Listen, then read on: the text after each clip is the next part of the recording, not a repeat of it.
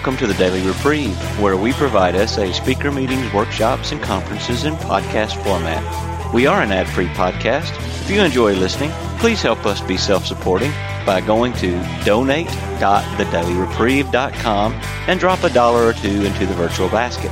Please consider donating monthly by clicking the Donate Monthly button. However, one time donations are always welcome. Just click the Donate Now button. Now, without further ado, this episode of the Daily Reprieve.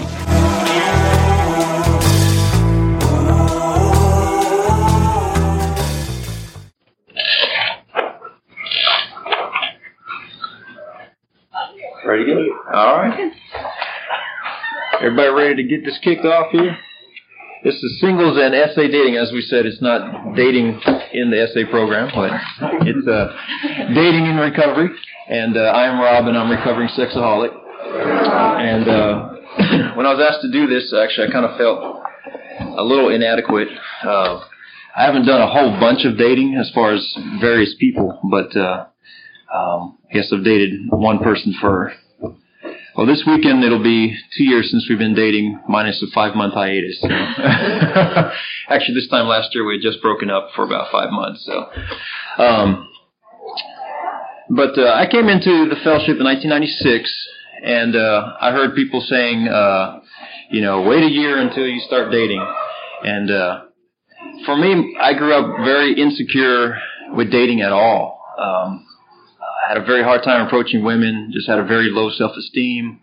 Um, and so a year was not a problem. In fact, I went four years, and then my sponsor finally, uh, basically had to force me to start dating. He said, "You know, it's time. You need to go. You're dragging your feet." and um, in fact, one thing that really pissed me off, but one thing he finally said, uh, he said, "You're not allowed to call me back until you ask this person out for a date." You know, and it and it really triggered a lot of emotional stuff for me, um, but it got it got me to do it, and um, and I had a few people, friends of mine, set me up on blind dates, and uh, uh, they were good dating experiences as far as uh, learning how to relate with people. But uh, you know, one of them was uh, a friend of mine's had this uh, girl from the Ukraine come in, didn't speak a lick of English, and um, uh, and they had some other friends from Russia, and they they figured that I ought to you know go take her out for coffee, even though we can't speak English. and uh, their other Russian friend um, was already sold on the fact that I was going to marry this woman, and uh, he was trying to get me to go out with her, and I thought, yeah, I don't know, you know.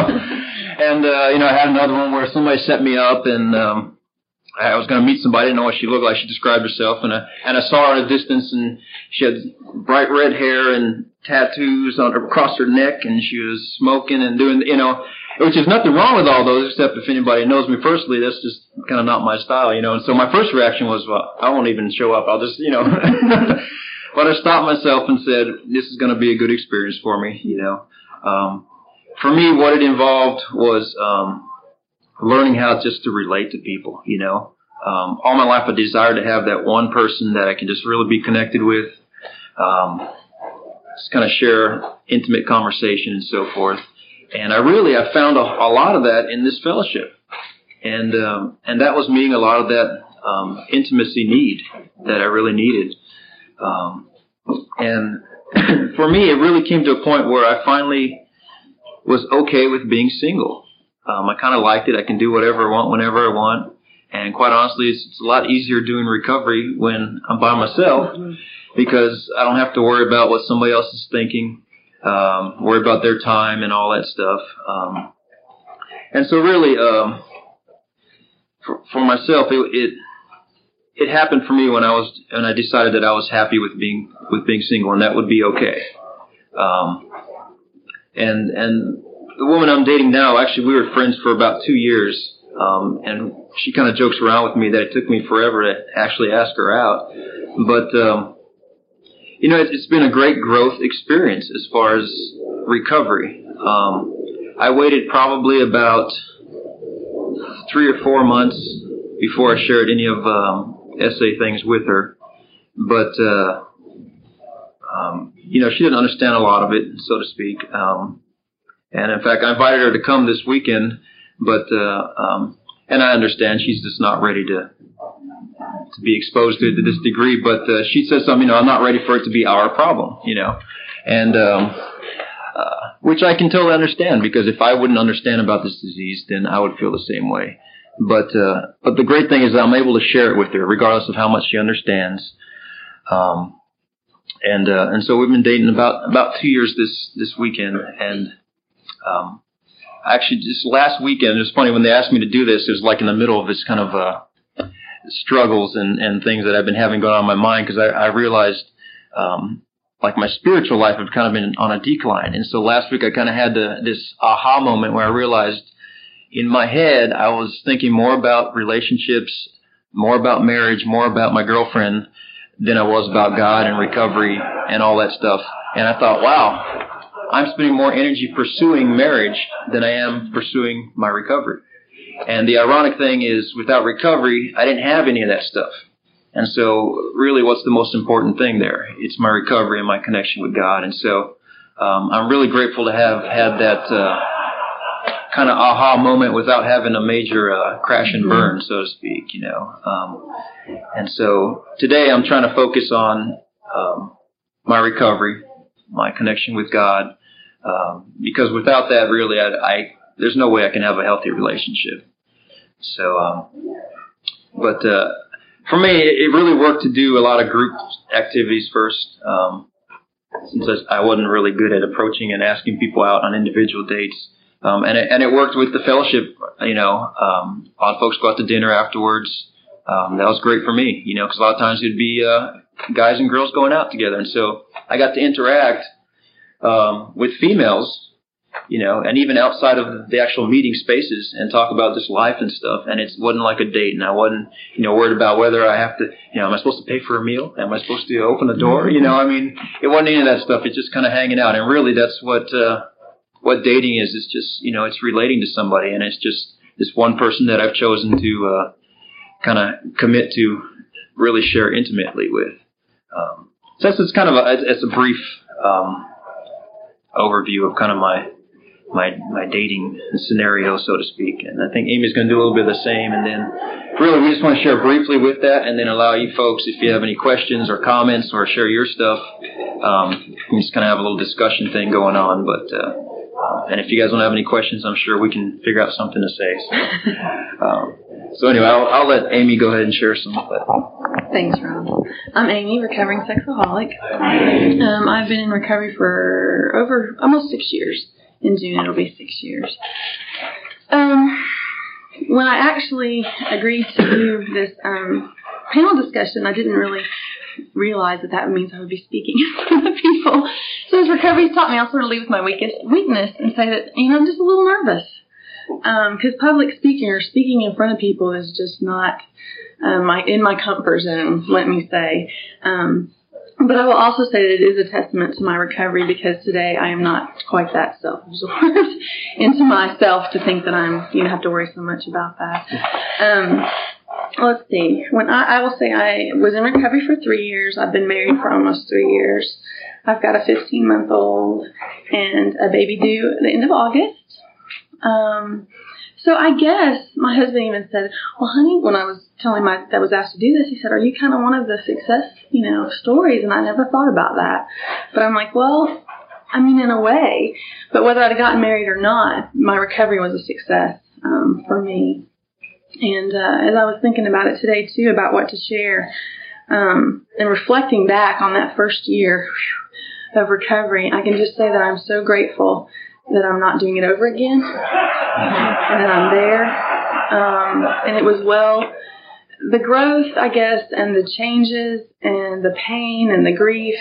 Um, I can remember when I didn't really think I would survive it, and and then I'm grateful for the, all the support of the program that I am here today. Um, so when I first got into recovery, I mean, dating was a drug for me, and um, to think about not dating for a year, oh no, that was not an option, you know. So for me, I could six months didn't sound quite so bad. So at first I was like, okay, well I can agree to not date for six months, and um, and sometimes it would be like even for five minutes. it would be I can just not for five minutes it'll be okay. But it was just one of the things that I used besides attention for men. Um, and part of my dating included um, kind of manipulating situations to get guys to ask me out. And so in my recovery, that was one of the things that I was not, you know, able to do and had to just really sit back and trust that at the right time I would be asked out and that things would um, kind of happen. So anyway, six months, after six months, it was actually a lot easier to say, okay, six months later, because what I had always used to fill that void, um, the void inside, I guess, with dating was being replaced by the relationships that I was making in this program. And by being able to go to meetings and go out to eat afterwards and just having that fellowship. Um, one of the things that was also suggested to me in not dating was that as a woman that I um, really work on my relationships with other women first before I ever thought about working on my relationships with other men. And um, that was terrifying to me at first because women were sort of always competition and they were scary to me. And I really truly felt more comfortable um, being around guys, which was kind of funny then because after I got in SA in recovery, I felt a whole lot more comfortable being around women and got really nervous again about being around around guys. Um, so anyway, like I said, six months turned into a year, and then I thought, whew, I'm ready. I think I'm ready. I can go out now. But like I said, part of that for me was waiting for the opportunity to come to me and to actually be asked out without me manipulating situations and um, flirting and listing and being all cutesy and the tricks that I knew to do in order to get the attention that I felt that I needed to kind of fill that void. And so I waited, and I was ready, and nothing happened. And nothing happened, and nothing happened, and nothing happened. And uh, at first it was really hard because I had got in my head after a year, you know, okay, I'll start dating. And, and really one of the reasons that I got into recovery, um, I'd been in some counseling before, um, was to get married and have kids. I really thought that was one way that I could maybe healthfully do that. And so I won't say that my motives were absolutely pure, which I've also been told that they never really are in this program. I didn't get in this program to get sober and to heal, and um, I got in this program so that I could get married someday and have kids, because that's what I really thought I wanted. And the gift of, I guess, letting go of that eventually was that it did happen for me. Um, so anyway, a year turned into another year. It had been two years um, but the truth was, during that second year, I was able also to let go of wanting to date even. I had such a full life with the women that I had met and with my friends and with work that it was really okay and had just started to kind of come to the um, conclusion or realization that if, if I didn't ever date again or get married, that that was okay because the higher power that I believed in, I truly felt um, would satisfy those desires of my heart or change them for me. So anyway, and then once I let go, it was kind of like all of a sudden people started coming into my life, and um, and it was, anyway, the, the guy that I actually married to today, I met at work, and uh, I'd seen him around work for about six months, and kind of had the same thought, I guess, is, is he ever going to ask me out, or is he not going to ask me out, you know? But I had to let it go. Every time I see him, I think, yeah, you know, he's a nice guy, and I like this guy, and um, I'd known him for probably four or five years at work, but he works for the construction company at the hospital that I work at. And so that was kind of there. And then I would run into um, a guy at the grocery store that I'd met through church, you know, like three or four times. And I would literally leave the grocery store and obsess for like 30 minutes until I made a phone call. Is he going to ask me out? Is this the guy? Should I go out with him? You know, okay, okay, okay. Calm down, make a phone call. And I can tell you, after not obsessing the thought of getting back into obsession with dating was not appealing to me. And there was a part of me that's like, I don't even want to do it. You know, I don't miss those days. Um, and then there was a guy that I had, um, would run into at the hair, the girl that cut my, cuts my hair. He would be there like before me for an appointment or after me for an appointment. And I did the same thing. I'd leave thinking, okay, I've run into him twice now. What does that mean? You know, he seems like a nice guy. And um, anyway, I call my sponsor and work through that, and um, so finally, the guy that I am married to today um, asked me out, and uh, I, somehow we got to talk about concerts, and he's like, "Well, you know, I can get into Starwood for free. Is there a concert you'd like to go to?" Well, I had picked one I'd really wanted to go to, but it wasn't for like three months. And I didn't know that, which was actually okay with me. Because once the prospect of actually going out on a date just felt huge. to me, way too big. So anyway, he came back to me a couple of weeks later, which is another new thing for me. Um, and I was thinking about the difference in our relationship and the way we dated compared to my dating before recovery. I would have a first date and then the next day I almost feel like I was married you know, mm-hmm. or, and just fly through that relationship until like after a week, you know, we'd practically be living together. And so it was really different to be dating someone who would only call me like once a week. And we'd only go out once on the weekend, not the whole weekend, you know. So it was different and it was also exciting because it was different. And um let's see, what was I? Oh, anyway, so he came back to me about a week later. And He said, You know, that concert's not for about three months. Would you like to go to dinner before that? And I said, Sure, yeah. So I was all nervous, you know, because now I had my first date, you know, my official date in recovery, and called my sponsor and talked to her about it. And um, the funny thing was, or a funny thing, was that I found out um, just through another coworker that um, that he smoked and I'm allergic to smoke. And I instantly thought, I can't marry this guy.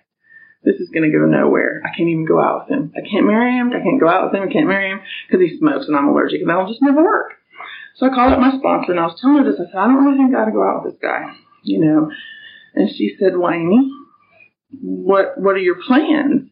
And um, I said, well, we were going to go out. This was the time to a concert. And she's like, was it indoors or is it outdoors?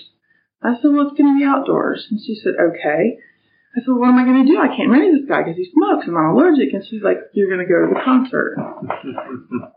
so I had never even, you know, mentally just dated someone. It had always gone from, is he a potential marriage partner kind of thing in my head. So I had to let go of that.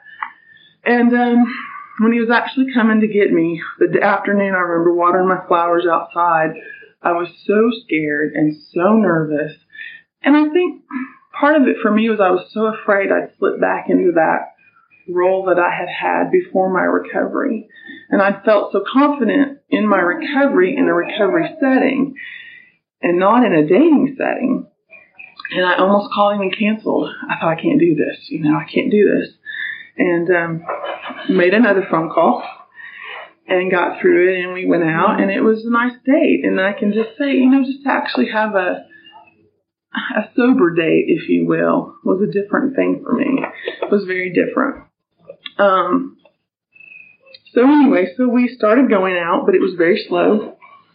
You know, he'd call me once a week. I'd see him at work, you know, and we'd run into each other. Oh, hey, how you doing? And and we anyway ended up going out. And um, again, and I'll say, I guess this thing started to you know, we went out every weekend then, as opposed to, you know, just talking at work and, and it kind of started to progress. Well, I ended up being in the grocery store.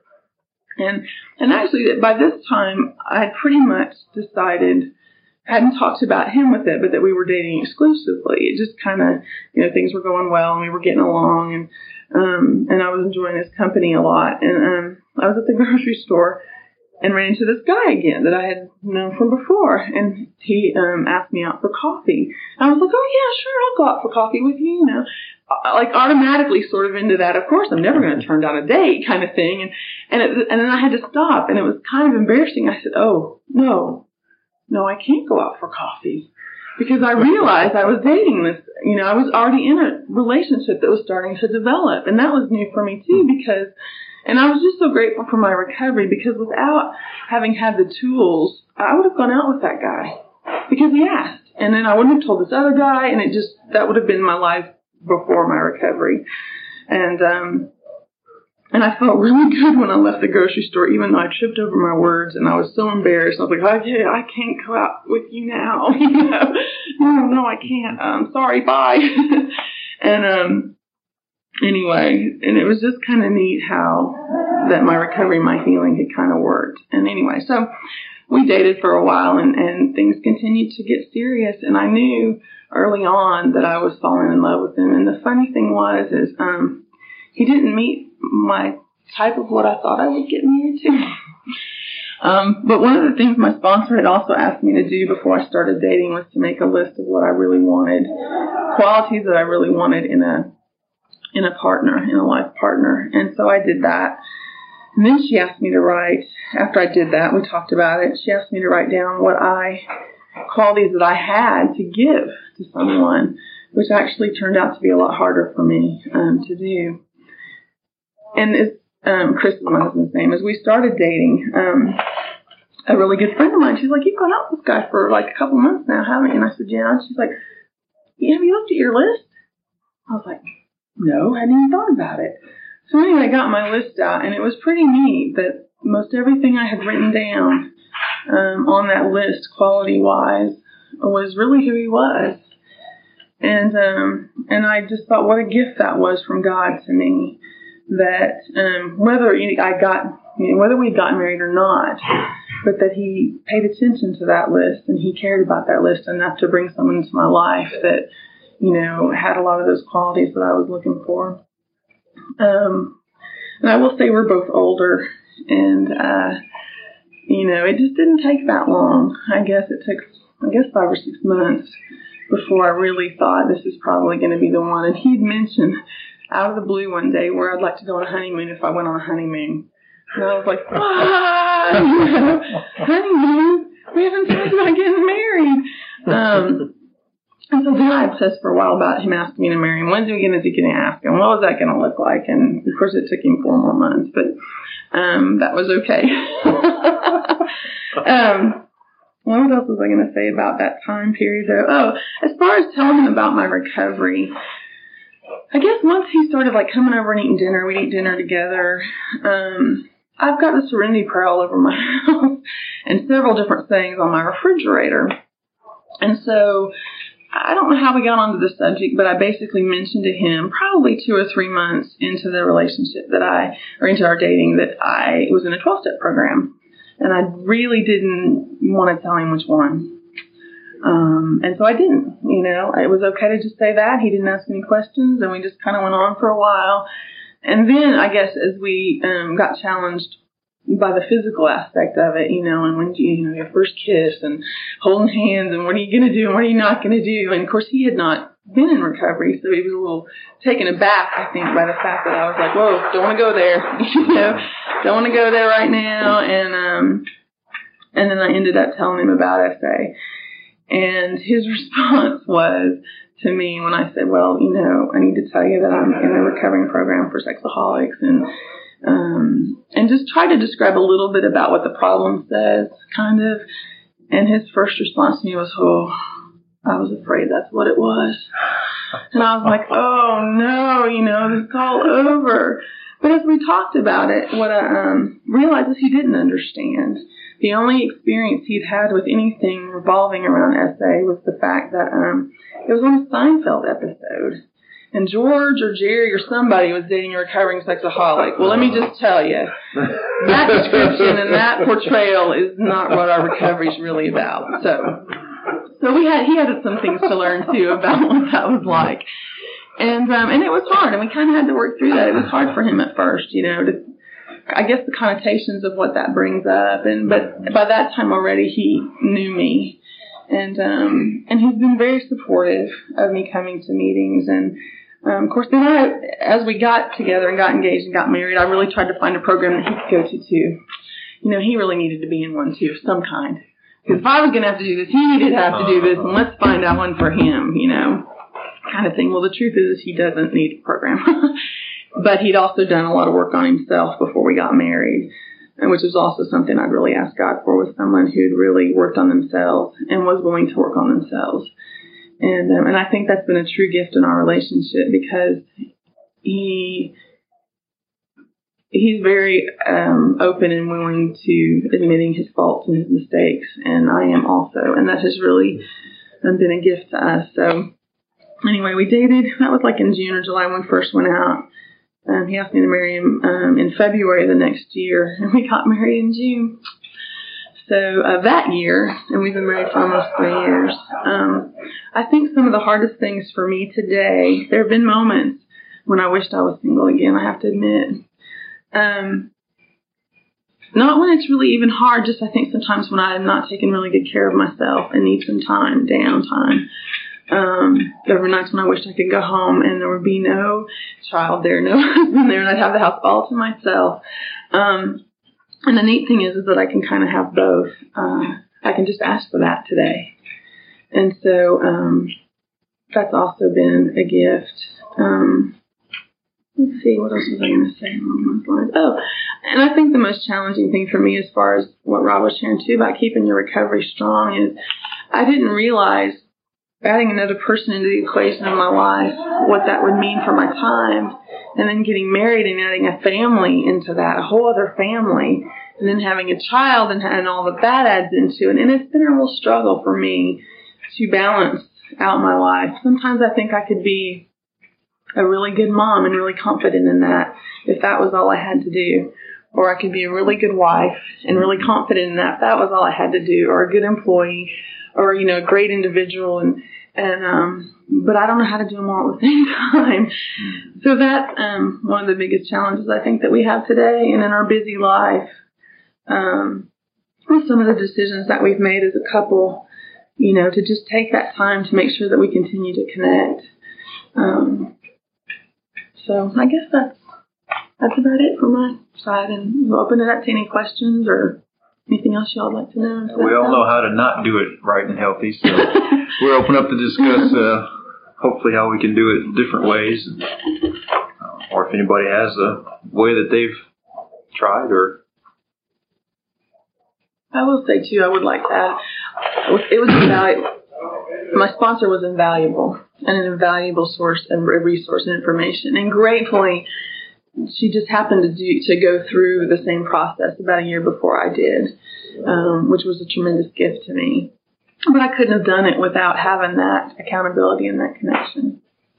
Yeah, wear out those phones you start dating. It's, uh, definitely uh, being in a relationship kind of mirrors my own defects, and, um, and there's some people that's been married before, so they know exactly, you know, and um, the time thing is definitely a struggle. Mm-hmm.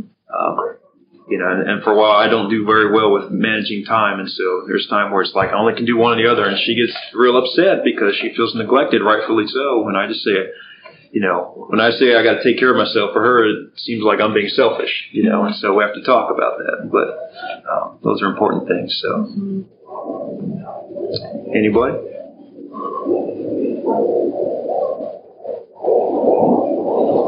Yes. Robb, did you ever have, Amy both, did you ever have any instances where um, you were dating somebody and you told them about your recovery where they just totally turned off on it? And if so, how did you deal with that? Um, I did not have a um, a bad experience telling somebody about my recovery. Um, just in general, I'm, I'm kind of private about it, um, and I was real cautious about um, telling my girlfriend about it. And and I knew it was time to tell her when our relationship had progressed and, be, and the intimacy had grown to a part where I felt like if I do not share this with her, I feel like I'm keeping a big secret away from her. Mm-hmm. Um, initially, it's not a big deal. You just kind of go out and hang out, and you know. But as the intimacy grows and I start sharing my life, I just felt like, boy, I have two different lives here. She doesn't know about this whole recovery side of me. So that's when I knew it was the right time to share it. Um, and so um, I'm real cautious about who I share it with outside, and so um, I didn't have a, necessarily a bad experience um, sharing it with somebody. I don't know if you did, Amy. Or? Actually, I would have to say that I didn't either, um, and I would concur with Robb as far as I knew when the time was right, almost because I felt the same way. It was like it was time to tell him, and he deserved to know in that sense. And also, I wanted to because it felt like two different. You know, I was not living two different lives, but you know, that dichotomy of not sharing that with him.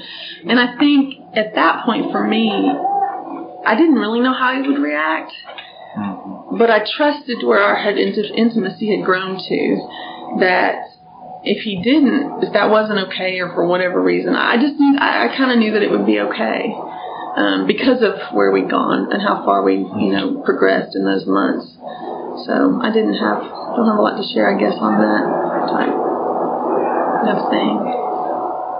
Got another question over here? No, I didn't have a question. Okay. I didn't really know if I had much to say. So I raised my hand because no one else did. Uh, I always feel like I get a lot out of these meetings about dating, even though I I really have no plans to. Uh, I've been sober almost 10 years, and uh, uh, I'm, not, I'm not a monk, but I guess I'm kind of living like one. Uh, I've I've gone out to coffee and stuff with ladies, but uh, I don't know. They I, well, bunch of things. I guess I guess I have some traditional and old-fashioned notions that the purpose of uh, of mar- of dating or should we get married? The purpose of marriage is to provide an environment for children, and if not going to have children, no point in getting married. I'm not preaching. I'm, I'm just this is what I kind of feel uh, subjectively for myself. And um, but whenever I'm uh, in, in contact with, with ladies, I always realize that, uh, you know, it's really nice sitting with this lady for a while, drinking coffee and talking, but if it happened um, like continuously, I would start getting lusty. I know I would. And, and uh, you know, it, it might go on platonically for a while, but then at some certain point, just some certain situation, some certain setting would, would, would touch it off. And even if, I don't know, there's always that fear and always that anxiety. And uh, I don't really see any reason to put myself through that. I, I can see the value of uh, learning how to associate. But uh, you said something before about being told, um, learn how to be friends with women before dating. Well, I don't have that down yet. I mean, I don't. I mean, I've got men that are friends, but I'm not satisfied with my uh, level of my friendships with men. So, you know, maybe maybe before I could uh, could really love a woman and, be a, a husband, if, if I wanted that, uh, I think I got a lot of work to do before that. I don't know. Maybe I've got it all wrong, but I feel, I feel like my life is more peaceful not dating than it would be dating. I just feel like there would be so much anxiety, a lot of anxiety. Plus, I'm really cheap. and, uh, and I guess I'm not the only one that has uh, uh, gets bewildered trying to relate. Will Rogers said, and don't anyone get offended. I'm sure ladies couldn't reverse this. And many said there's two theories about relating to women. Maybe one of them works. I thought that was pretty funny, and uh, that's certainly the way it's been for me. Um, but anyways, I'm, I'm, I'm glad I, I'm glad I came to this meeting. I don't know if that has any uh, pertinence or whatever, but uh, thanks. Thanks, Richard. Yes. I'm Catherine Sexaholic. Would it be appropriate if I said something else along those lines? Sure. Absolutely. Um, frankly, I think I'm, I, if I'm not in the same place as he is, it's, it's even worse. And I get angry because, uh, not, it's not a rational anger, but when I hear people talk who are able to wait, who are able to sit in a date and not obsess about sex, but I mean, I have progressed far enough to accept that, that that's my fate or that's my story or whatever. But um, I'm 61 now, and as I said in the last meeting, I started therapy at 19. And um, somebody also said something in, in that other meeting about if you're not really, how did it go? If you're not really ready to give up lust, the program's not going to work for you. And my anxiety or my inner loneliness or whatever is still so strong. I mean, I'm still flirting after being in the program since 1984. And it makes me a bump in the road of Atlanta SA, I feel like. Um, but I mean, you know, what am I supposed to do? Kill myself? Or go out and, and get AIDS and die or something? Um, it's a real struggle. Uh, you said something about women being competition. I have a a, a woman sponsor now, and sometimes I think the only reason she's still with me is because of her own determination. because I can get needy, or I can get yeah, but like every suggestion she makes, yeah, but. So uh, we have made some progress. I'm very grateful for this woman for her her commitment. If it's not to me, her commitment to being a sponsor. Um, but like I say, I get I get angry when I see other people other people's lives moving faster. Even though we're SAs and it's not smooth and it's not easy.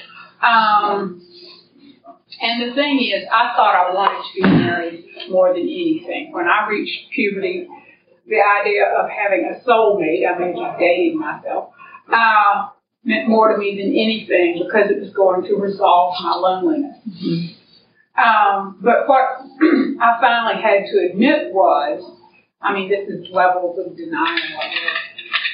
That if marriage was really what I really wanted more than anything, then who would have picked somebody and married? You know, mm-hmm. I could have found some poor sucker who mm-hmm. who would have married me. Um, but but the thing is, I think I think my fears unconsciously kept me. I, I even came up with a cute little thing. I chased the unattainable and avoided the attainable. In other words, if some guy showed some interest in me, well, he he was drab or he wasn't smart enough or he wasn't rich enough or he didn't have enough glamour or whatever. Um, so I may I may have said everything. Um, to me, I guess it's only God that uh, keeps me working because part of me wants to stay to hell with it and you know do something self-destructive. So I admit that it is a long, it's a long, hard road for some people. Mm-hmm. Thanks, Thank you. And I, I just say something along that. Um, both Richard and Catherine. Um, that for myself, I, I kind of went to the other extreme. You know, when I came in the program, it's like I just shut down. I almost became sexual anorexic, and so it wasn't it wasn't that hard to not date, and it was really struggle to get that started. And I really have to work on my sponsor because if I'm with my girlfriend and I feel excited to be around her, you know, um, those sexual feelings, I feel like, oh, yeah. am I lusting? Am I? Is this healthy, unhealthy? You know, and I have all this fear about my addict coming in and taking over. And so my sponsor is really good at affirming that, uh, you know, God made me as a sexual being. Mm-hmm. Um, you know, there are healthy and appropriate ways to express that, you know. Um, and, and so that, that has been something that I've had to kind of just constantly wear out the phone with my sponsors. Like, uh, you know, oh, we, we kissed a lot tonight, you know, am I sober? You know, yeah. I mean, that kind of stuff. And, oh, yeah. um, and another thing as far as that I, I understand the lonely part. I, I really had the desire to be married and that loneliness and that desire, you know, and um, I, I firmly believe we hear a lot of people talk about, you know, marriage is not two two people that are partial coming together making a whole. You know, um, for myself, I have to be a complete person. It's two complete people coming together, and um, you know that's what recovery has given me a chance to kind of become a complete person, so to speak. And so, um, I don't know. Mm-hmm. I think we had M- MC or. I have Here, and I feel weird sharing because I feel like I'm, I'm not, you know, allowed to be in this meeting I have less than a year sexual Friday, much, much less. Um, but I, I've heard a lot of really good things. Thanks for sharing, Robb. But um, I actually really got a lot out of Amy and related to where um, you were and I do think I have three pertinent things to share, though, even though mm-hmm. I have no business dating. Um, you know, part of it is I work two programs, and so as I got closer to a year in one program, I thought, well, it doesn't matter if I have no time in SA.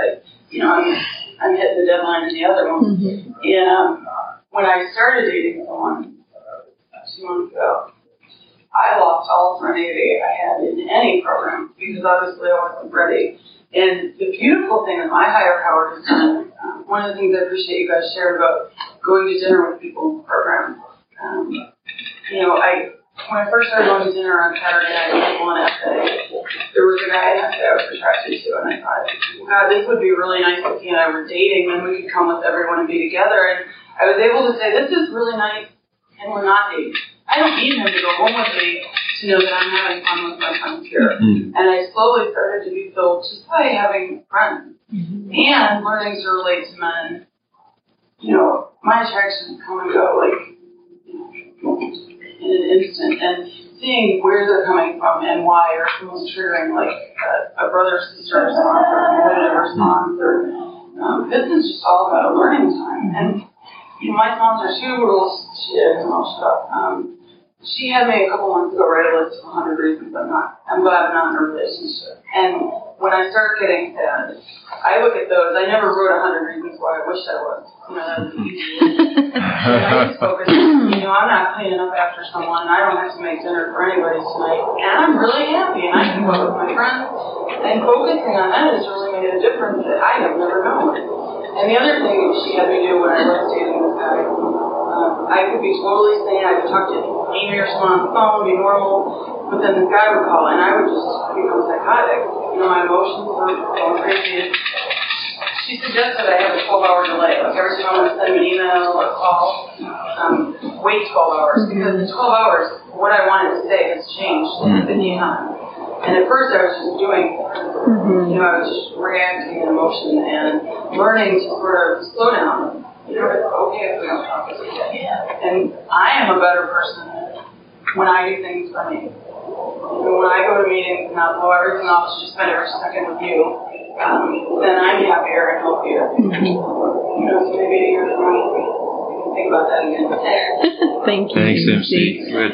Yes. Uh, my name's Rick, and Hey, Rick. Hi, Rick. sexaholic. Rick. Um, I'm like really new to this, so is it okay if I'm talking? Absolutely. Alright. if I say something, just tell me to shut up. I'm not doing it to pretend to do it. Um, I, I, don't know how to do this, man. I, I'm kind of like confused. I, you know, I'm clean and sober in a different fellowship, and I got, you know, I got like nine years, and uh, you know, I know the recovery process. The thing that I, I don't know how to do is I look at all my relationships in my life and everything, and I don't, I don't know like what the difference is between lust and love.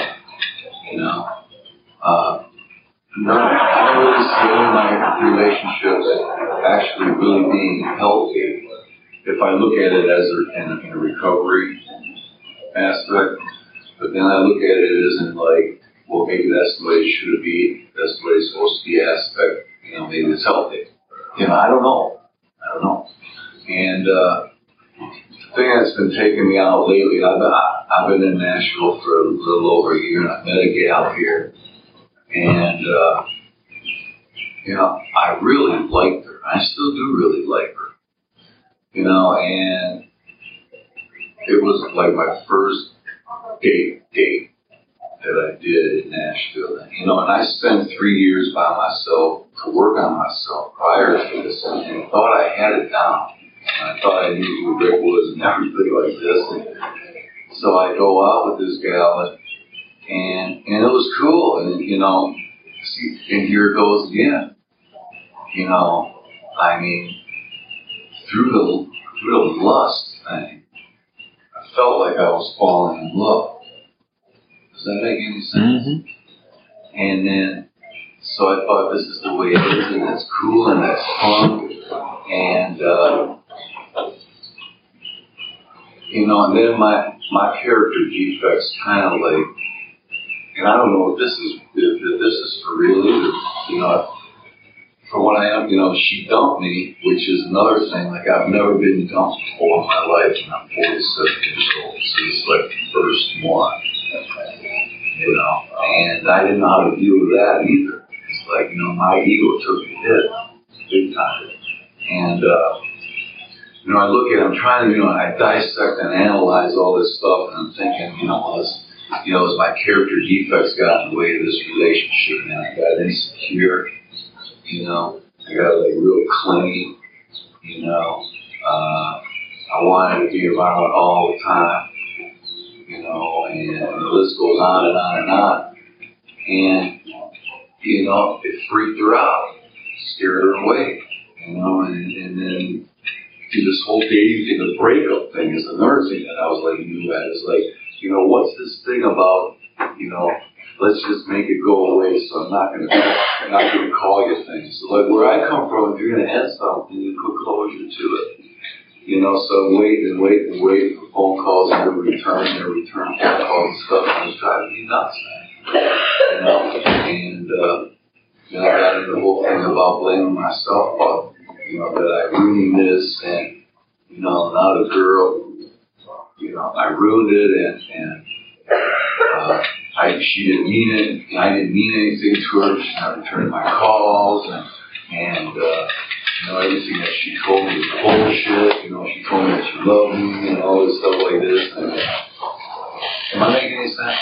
Yeah. All right. Yeah. And so, you know, I don't, and so now I feel heartbroken. And, it, and it's literally a physical pain that I'm feeling. And, and I never felt this before. And, and I, and it's like, I lay around and, and my body literally aches.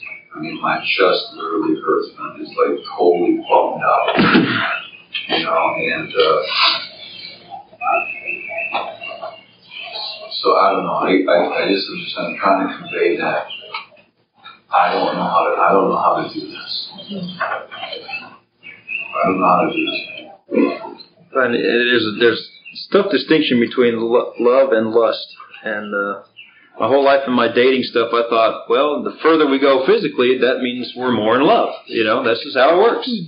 Um, you know, and when you get to a point physically, then it's time to get married. You know, I thought that's the progression. Um, yeah, sometimes it's hard for me to, to define, as I said earlier, but uh, uh, sometimes I, I just know if I feel like I'm taking, you know, um, then that's that's most likely lust. If I feel like I'm present and I'm able to give, then that's most likely love. Um, and and so that that is a, a tough distinction um, as far as I go. I don't know if you had any experience with that. Well, I think one thing that kept coming to my mind, what I heard when I first got into recovery, when I would share, would just they keep coming back, you know, keep coming back, and the and it the answers will come, or it, it'll the light bulbs will start going off as I sat through more meetings and listened um, to more people share. And I guess the other thing that I was reminded of is what withdrawal looked like for me when I first got into recovery and um, didn't date, didn't um. I swear I could not even look at a guy. I had to keep my head like this for those first six months. I was afraid to even look up and make eye contact with someone, or I would try to get a hit off of them. Is the best way I can describe it. Um, and that was the most, for me, it was the most painful time. And I want to just say that pain was real. It was an emotional pain for me, and it was a physical pain. I cried every day for six months, six months straight, every single day. And I thought, oh my God, will this ever end? And um, of course, made a lot of phone calls, came to a lot of meetings, and um, one time, I remember one time it was just so bad. I just asked God for a little reprieve from it. I said, just you know, I, I got to have a reprieve. I cannot stand this anymore, this pain. And I had one for a few hours, and then it came back. but I kept coming back, and I, you know, I kept coming back, and I kept going to meetings, and I kept making phone calls. So that's, I guess, what I have to offer on that. I guess for me, it's uh, um, as far as being comfortable with myself. I've had a lot of obsessive relationships, you know, where I just obsess about this person, and I call and leave messages, and you know, it's crazy when I look back on it. But uh, kind of the defining moment for me is when I realized I don't need my girlfriend in my life. You know, um, I desire to have her in my life, but I don't need her. You know, if if I really need somebody in my life, then I cannot really love them because I always be afraid of, uh, am I going to say something and they'll, and they'll leave me? Are they going to run away? I'm going to hurt their feelings. If I really need somebody, you know, for me, that's how I feel. Then, you know, I can't really love them. You know, because I need to have my needs. That person can't feel my needs. You know, and so that's kind of one thing I found. Yeah, I also, I guess, would like to add too onto that. Um, as far as not knowing how to do it and not knowing what to do, I, I still don't know how to do relationships all the time. That's why I have um, friends in recovery to call, and and my husband and I have actually been in couples counseling. I would like to thank you for listening to this episode of the Daily Reprieve, the best source for experience, strength, and hope for SA members. Please subscribe to this podcast to be alerted of new episodes.